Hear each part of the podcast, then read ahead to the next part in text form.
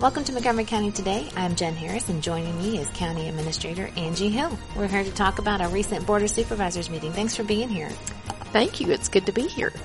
Well, I know you've been on the job since November 1st, but this is the first time I've officially introduced you as County Administrator. So that was fun. yes, it is. It is great. It's great to be in this role. Things are going well. I think we're all naturally transitioning into our new positions. So thanks. Well, it's not like you're new to us. We've been working with you for a while, so we're very excited that you're in this role. That makes it a lot easier that I've been here forever. Aw, I wasn't going to say that.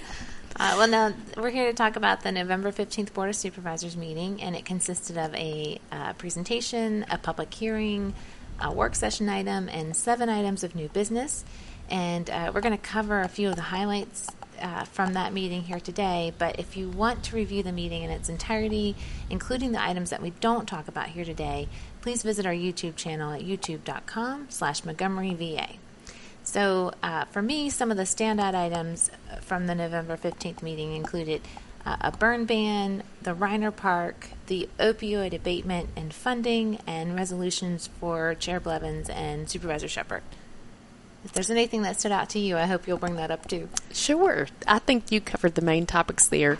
The burn ban was um, implemented because of the dry conditions in the area, and we do that periodically. The county administrator is authorized to do that by the Board of Supervisors, but then the board has to come back and approve official an official action, and then they also have to pass an ordinance to allow us to enforce the burn ban. But thankfully today it is raining, and maybe we won't have to keep the burn ban going. We'll see how that turns out. Hopefully. Yes. It's a dreary day, but we needed the rain. That's right. Right, right. Yep.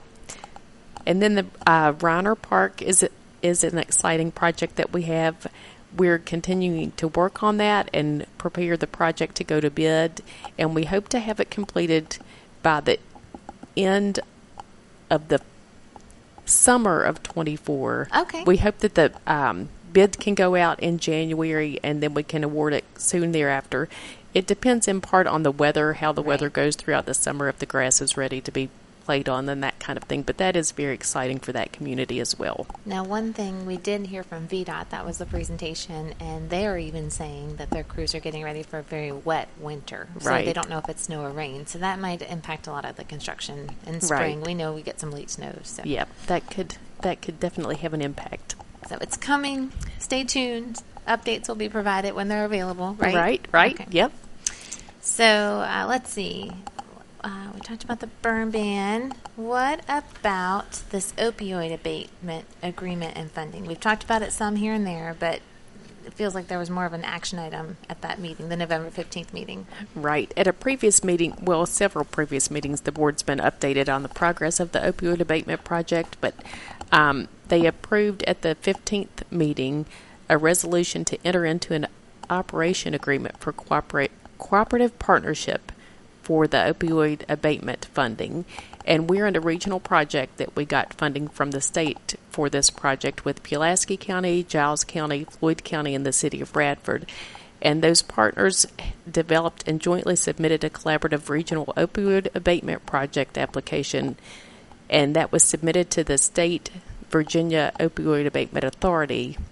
And we call it the NRV Recovery Ecosystem Project because really it is a complete comprehensive program to try to help with opioid abatement. It's a wide range of things, so ecosystem is a really good term for that. And yesterday, all of the um, entities that are involved in that signed the agreement and it was submitted to the state so that that can be finalized and we can receive our funding quickly. Good. And that's just another opportunity uh, for our community to come together and work. And one of the things I've heard, and it's interesting how you, you mentioned, uh, explain the, the name of the program a little bit, ecosystem. Also, you know, it doesn't know borders. So we can't say, oh, just within Montgomery County, we're going to focus on this because Right. that's not how that works. That's exactly right. So it's really good that we can go across the counties and the different entities know things that help people that are in their community maybe more than other areas. They're slightly different, so they can focus on those programs and expand what we already have going that we know works well. And as you said, people are transient here. It's not that big, and there's no borders for those people.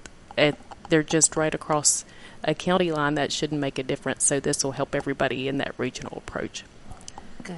We do that a lot, and I, that's one of the things I think that makes Montgomery County such a great place to live and work is that we don't, uh, you know, we're really good about working together with all the regional partners. Right, and we were one of the fir- we were the first regional partnership to receive this kind of grant award, and part of the reason that we were able to do that is because of how we collaborated during um, the COVID pandemic, and we had the NRV task force, and it's the same group, so we already know and trust each other, and it was really easy to just pick that right up and go with it. That helped us move quickly.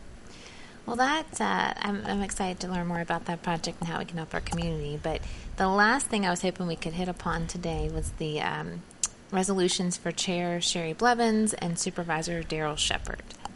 Yes, as many people know, Chair Blevins decided not to run for reelection, and as a result, her term ends this year. And then Daryl Shepard is also retiring from the Board of Supervisors at the end of December. And so the county is going to recognize has recognized their service as members of the Board of Supervisors, and they're going to formally present them with a, an approved resolution at the December 11th Board of Supervisors meeting. And we're really going to miss those folks. We have some good people coming on the board as well, but we will definitely miss Sherry and Daryl. Well, thank you again for joining us today and providing us with an update on several of the items from the November 15th board meeting. Again, if you want to learn more about the Board of Supervisors or Montgomery County in general, please visit our website at montva.com. If you want to view the meeting in its entirety, including the items we didn't go over today, please visit our YouTube channel at youtube.com slash Montgomery VA. Thank you.